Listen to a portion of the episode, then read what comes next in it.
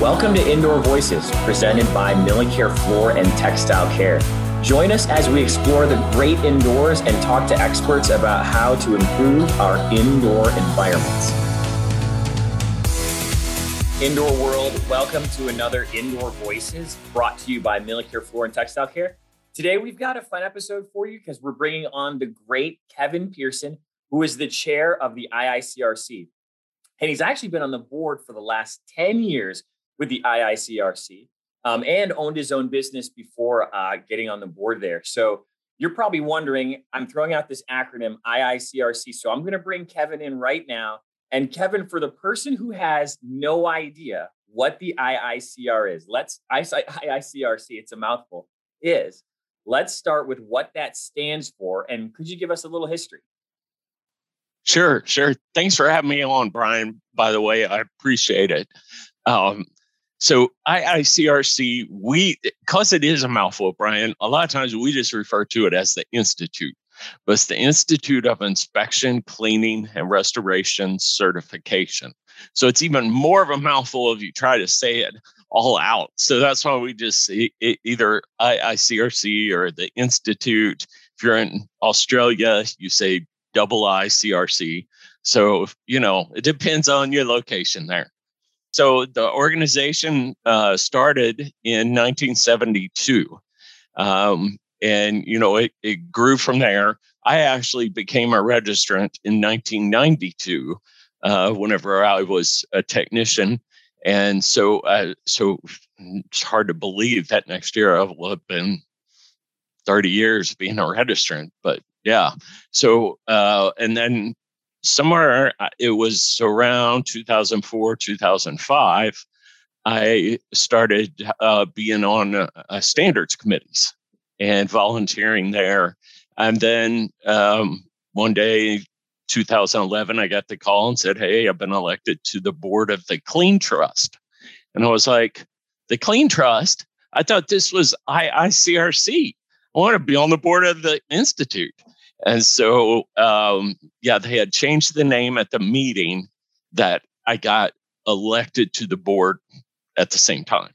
So, um, always in the back of my head, it was a little voice that kind of said, "Stupid name, stupid name." So, uh, two two years later, it was uh, kind of a thing of mine on the board, and so I was the one that got to make the motion to change the name back to ICRC. So that was that was really cool uh, for me to be able to do. And so I've been on the board now for it'll be well, it's 10 years this year. So it's hard to believe. But yeah, and then somehow I guess there was no other good candidates, Brian. And they they said, Hey, you're chair. So I was like, okay, great. So, you know, just kind of fell into it and it's it's uh it's definitely something that I have thoroughly enjoyed. There's there's difficult times, but there's difficult times with anything you do that's worthwhile in your life and uh, this is no exception, but I have had a blast uh you know during the last year and a half or so and I still got about a half year left. Um, I'm going to use your your verbiage there, the institute. What is the mission statement of the institute? The institute was formed for standards and certifications. Okay, so uh, the goal of the institute is just to do that. We don't have trade shows. We don't do a lot of things like a trade organization would do, like you would think of a trade association doing. So um, so we just try to stick in our lane for standards and certifications. And we have uh, ANSI approved standards, the American National Standards Institute. I have to be careful because I, I, get, I can throw out like a whole dictionary full of acronyms. And so, yeah, if I miss one and you don't know what it is, ask me. I might know. If not, you know, I'll do the uh, MUS, you know, about MUS made up stuff. I'll just make it up and we'll just pretend like I knew. So, um, but yeah, American National Standards Institute is uh, who our standards are accredited through. And um, then we have certifications, and we're also right now looking at, getting our cert, at least one of our certifications, um, uh, you know, accredited by a third party. So uh, ANSI has another arm called ANAB, and you're going to ask me what that acronym is, and I I don't know. so, but it's through ANSI, and they do the certifications rather than the standard side. ANSI is standards, and ANAB is certification. So we have one that's going through that process right now. Uh, it's just in the beginning stages, but hopefully that will uh, be coming down the pike later. So that's kind of our mission statement. That's what we really stick into. I love it. I love it. And I know my organization, Millicare, definitely likes to abide by certain standards, especially as we go to work in the marketplace. But but from your perspective, why do we need these certifications and, and standards? No, it just raises the level of all the technicians and firms in the field doing their job.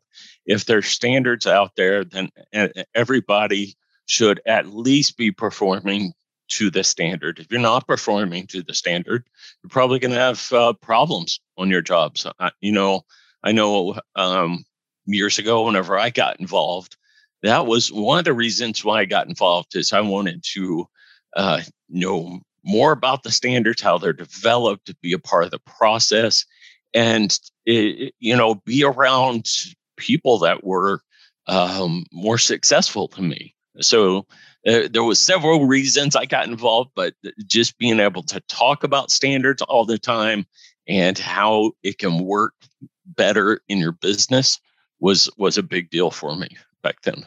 Okay, so you're the chair, and uh, we've talked about some certifications and standards, and we'll get back to that. But to be just to be a little bit fun and maybe a little bit light, what does the day in the life of the chair of the IICRC look like? you know, people think it's all fun and games, and there's some of it that is. Uh, you know, I'm not to sugarcoat that part or anything, but there, there's some of it that is. But uh, there's many days where it is nothing but eight, nine hours on the phone constantly. With uh, we have 185 approved instructors, so if there's something going on that they don't like, I'm going to hear from them. And if, you know, then, you know, uh, also in contact pretty much every day with our CEO, Michael Dakduk, uh, different staff members as well, you know, because we have so many things going on in the organization. Um, it, it's busy. And especially if we're, let's say, three, four weeks out from a board meeting or three or four weeks out from one of our um, like certification our uh, i'm sorry our standard summit or our annual instructors meeting stuff like that where we're going to have a bunch of people and everything has to go right well man those days are really long so but uh, it, it's definitely fun you know um, and I'd like to say iicrc never sleeps too so a year ago before the pandemic so, right about this time last year, we were in 26 countries. Okay, we had registrants in 26 different countries. Um, now, a year later, we have registrants in 40 countries around the world. So, whenever eh, it, it, it, seems like I'll go to sleep and my email box is cleaned out and everything, but there's people on the other side of the world in Australia up and they're, you know, typing away, sending emails. It's there's something going on 24 seven. And so it's a, it's people don't really realize the scope of the organization, but it's quite large. Okay, so I'm going to dive a little bit deeper because I was able to kind of see a different side of Kevin Pearson when I ch- when I checked out YouTube and I checked out chats with the chairman so, chats with the chairman of the IICRC. Can you tell some of the listeners what this venture is that you're in the middle of? Yeah. So, that actually started before the pandemic. I had this idea. I was on, I was a guest on a show kind of like this. And I thought to myself, hey, well, I could do that. I could have my own guest And then I thought, okay, what's going to kind of be my angle?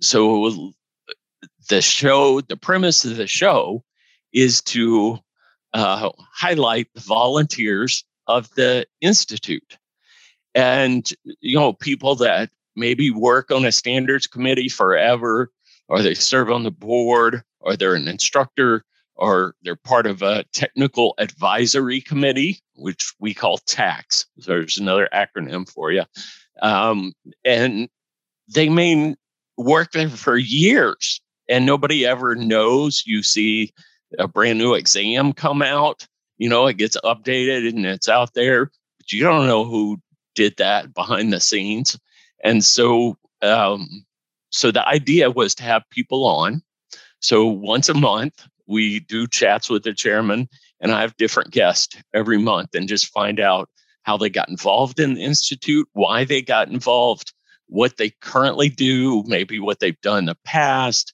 and we have a little fun along the way too. You know, uh, there's been talk of banana sandwiches on chats with the chairman. There's been people have brought on rugs. I had a guy, Lee Senter, tried to sell some art on the show. It just, you know, people try to throw me curveballs, and it's kind of my personality. I like to to have fun, and so um, so we have a little fun and we try to learn a little bit about the institute and and the volunteers at the same time. I think it breaks up um, when you talk about certifications and standards. Sometimes that can seem a little cold, but you make it very very interesting in uh, in chats with the chairman and with your volunteers. And you know, it it brings a personality to the institute. You know, before I think people always looked at the institute as a big organization or whatever. It's nameless, it's faceless, but it it helps put names and faces to what gets done in the institute so people can realize, hey, there's a lot of opportunity if you want to get involved. Um, there's a lot of different ways you can do that. So you talked a little bit about, about instructors. And so I wanted to pull out from you what's more of that organizational structure of the IICRC? So the institute actually does not own any schools. They do not employ any instructors. We have approved schools and approved instructors. So we don't technically hold classes. We uh, we have the exam okay? And so our portion of that is the exam. But the schools go out and put on the classes now, they do have to have certain meet certain criteria within uh, the uh, CPD. They put out uh, the courses on you know the school does on their own website, uh, their own instructors, and then we administer the exam. So that's kind of how it works. Um, but most people just think I, ICRC put that on. It's not it's not the case. Yeah, that's good to understand. So with schools and instructors and knowing you guys send the exams, how do you control the quality, you know, say of that many schools and instructors? It's a pretty rigorous process to to go through to become an instructor first off. They also have to uh, have their manual approved that they're going to teach out of so we know that they covered all the test questions in the manual um, and so that's that's some of the ways that we kind of uh, you know can control it because uh, if you're starting today and you don't have a certification it's going to take you three years uh, to be a master uh, let's say you're trying to teach carpet cleaning. Take you three years to be master cleaning technician and then you have to have that to be able to apply to be an instructor so if you're starting out from ground zero, it's going to take you at least three years before you can be an instructor. So there's a lot of steps along the way. And, um, you know, once you kind of go through all that, you kind of take a little ownership in it and you don't want to screw it up then. So that helps control it a lot. So keeps the standards high. It keeps, you know, where we're going to have really good instructors out there in the marketplace too. That's awesome. All right. So we're getting back a little bit now uh, for this standards and processes that you guys have. Sorry, standards and certifications. Mm-hmm. So, what is the process of creating or revising standards within the IICRC? You guys have so many classes that I've even been a part of. And I know that you've created those and you've revised those. How, how do you go about doing that? Okay, so when you're talking about revising a standard or coming up with a standard, ANSI has a process that you follow. Like it starts whenever you're putting the, the committee together. You know, you have to have a balanced committee. You have to have so many end users, you know, manufacturers. Every different user group will have to be represented and they and it has to be balanced. So you can't have, you know, uh, 10 carpet cleaners and one manufacturer. You know, it, you got to balance that out. So then whenever they get that done, then they go through there and there as long as you follow ANSI's process, then you know, and it's a consensus because you have to reach consensus as part of ANSI's process, then the you know the standard can go through. So it's it's a pretty rigorous process. It can mean that uh, whenever you're uh, in debate, so to speak, or you're writing the standard, you're going to be meeting with your committee, and you may argue for an hour over whether there should be a the or a comma or is this a period or you know you're going to argue a lot over what seems like minute details but you know if you don't get it exactly right it can change the meaning of the whole sentence or paragraph that you're trying to write and so there's a lot of time in wordsmithing uh, these documents before they go out I love it. I, so you told me that the mission statement of the IICRC is certifications and standards. And so when I ask you about how you do that, you have a certified standard and process um, that you do that against. I think that's totally what the uh, what the IICRC is um, at its core. Um, and uh, he- here's what I wanted to bring out to you for our audience, Kevin. Um, so I'm going to tell a little story because I had this aha moment um, kind of before the pandemic related to IICRC. I was taking the OCT class, right? So that's the odor control technician class. And Very my instructor good. talked about going um, into homes and facilities uh, to combat odors. And he talked about that there's a, a, connection between odor control and restoration. Um, and that sometimes it isn't easily detectable, but if you have bad odors, something may have died, a person may have died, you might have bad mold issues. And then he kind of flipped the switch and started talking about contaminants and how to use disinfectants properly. And when he went over that section, the light bulb went off that those in the restoration industry may have been very well prepared to combat emerging pathogens. So I feel like those, again, in the restoration industry were well prepared, specifically those trained by the IICRC. Um, do you agree? And and how specifically were IICRC trained restoration companies better positioned than other businesses? I know that's a full question. Yeah, no, it's a really good question because you know, I think every one of our courses talk about cleaning in some way.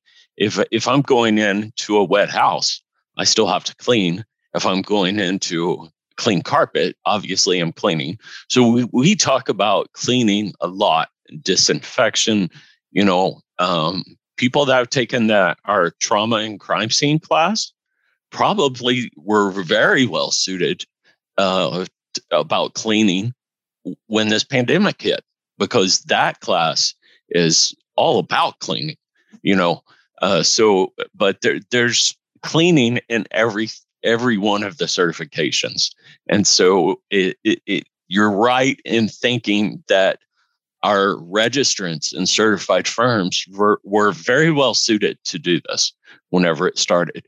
And whenever it started, because of that, there was some states in the US to where workers were not being considered essential. And one of the things that we did immediately was uh, partner with RIA, the Restoration Industry Association, and uh, NADCA, and we uh, uh, put out a paper that you know that you could take send it to the governor of your state. And we actually went and did that as well. And we got several of the states that originally uh, we weren't considered essential workers in. We got them to say, hey, yeah, we, you know, these guys are essential. They can be out there because we needed people on the, the jobs. We needed them to be able to get to a building that's wet and be able to dry it. Else you're going to have a lot of problems in buildings if you're not, you know, taking the time to upkeep daily cleaning or even if there's a, you know, a water leak in the building. So, so, so yeah, that was pretty important whenever it came out. And, um, but yeah, most of our certifications deal with the cleaning anyway. So everybody was pretty well equipped for that. That's good to know. That's good to know. And it looks like you guys were able to kind of work with some of the local governing bodies in different, different states.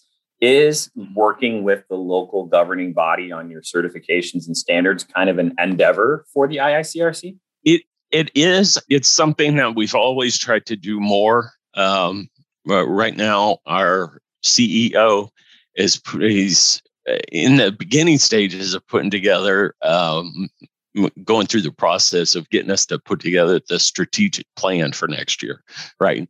And part of what he did was he went out and he's been contacting all 50 states like uh, washington d.c the u.s territories um, and seeing where any of our standards or certifications are already uh, acknowledged and, and accepted. And then we'll have kind of a basis for that so that we can then use that information to help us get involved in more states. You know, if uh, if you're already in Florida and Washington D.C. and you know state of Washington, you know it might be a little easier to get into Louisiana or North Carolina or something like that. So that that's kind of the the thought. Um, you know, is to get our standards and certifications recognized by government agencies. So, Kevin, in your 2020 pivot, you mentioned partnering with organizations. Are there more organizations that you hope to partner with going forward now, coming out of this pandemic? Yeah, so we have partnered with um, another organization, and I'll see if I can't get it right AIHA, the American Industrial Hygienist Association. And they came on board when we came out with a series of uh, COVID 19 papers. And it, this started out um, as a task force just for this COVID 19. And then we have had five editions of that paper. And then uh, when the freeze hit, you know, most of the country back in February this year. Then we took that same task force and said, okay, we got to like make a, another task force for this, you know. So when different events um, happen in the in the world now, we kind of have this task force put together where we can come out with information to benefit the registrants, certified firms, um, and we can come out really quickly. You know, a lot of times our standards are, are will will take years to come out, right? Going through the process.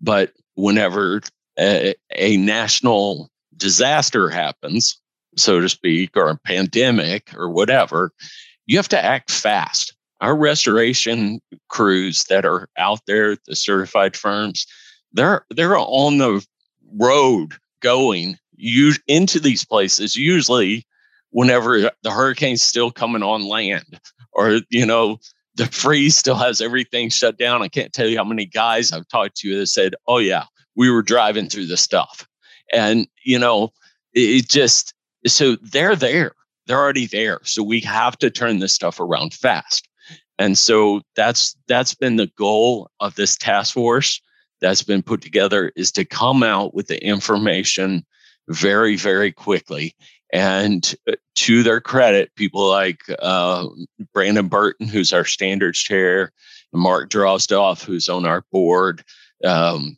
they those two on the IICRC side have just made it. Whenever something happens, you just call, and we're getting it going. So it's been really uh, a good thing so we can put out information quickly, something we never had before.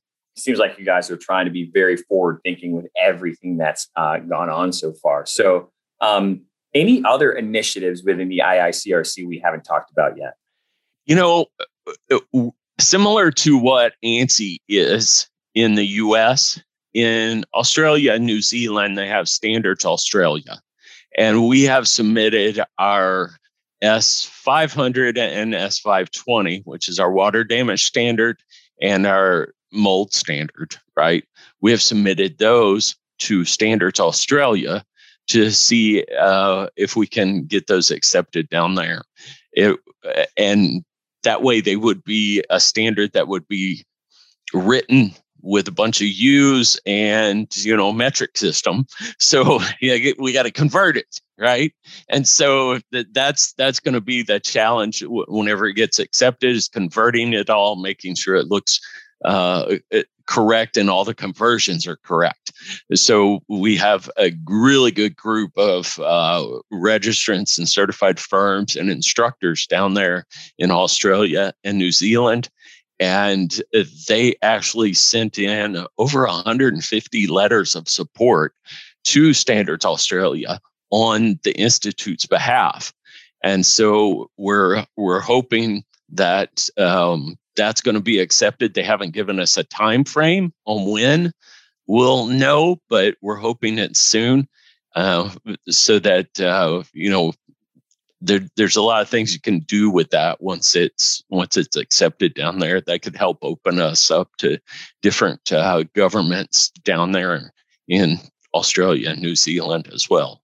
That's wonderful. All right, so we probably have various indoor professionals watching uh, probably some restoration companies, probably some cleaning companies. And so, for our listeners, what new course uh, that the IICRC is coming out with are you most excited about? You know, I can tell you the one that is getting a lot of attention right now is our contents uh, processing class. That one um, seems like it's a lot of people have been wanting to take that. Uh, but we also have the the trauma and crime scene class that we came out with not too long ago. That's been a little bit, but that one's going gangbusters. And our health and safety class, um, the, the HST, that class, I don't think people really think a lot about health and safety, which probably it should be the reverse because we have health and safety in every one of our certifications. And uh, now we have a whole separate class for it. It's actually a very difficult class too to pass the exam on. So, and it's open book. It's the only class that's open book, and it's difficult. I've taken it, I passed, but I'm, I'm a little bit embarrassed to say that it's an open book, and I only scored a 92. So, you know, it's difficult. So, uh, because you have to look up different laws and this sort of thing, and you have to know where to find them. Um, so it takes a little bit more time than say your average class, but that's one that I would say every technician and especially business owners need. It will help you stay out of trouble uh, down the road if you were doing some things right. Um, you know, it, you just there's a lot of important things in that class. No, I love it. And I look forward to taking more IICRC courses myself. Kevin, thank you so much for exploring the great indoors with us today. Hey, I really enjoyed uh, being on. Thanks for having me. Um, I hope I was able to uh, enlighten your audience a little bit more about IICRC and all the great things that are going on at the Institute. Um, so again, thanks for having me on, Brian. I really appreciate it. No, thank you, Kevin. If you enjoyed this conversation, please rate and subscribe. This podcast is an audio only version of the Indoor Voices interview series presented by Millicare Floor and Textile Care. You can watch the video of this interview and find other episodes at millicare.com slash indoor voices.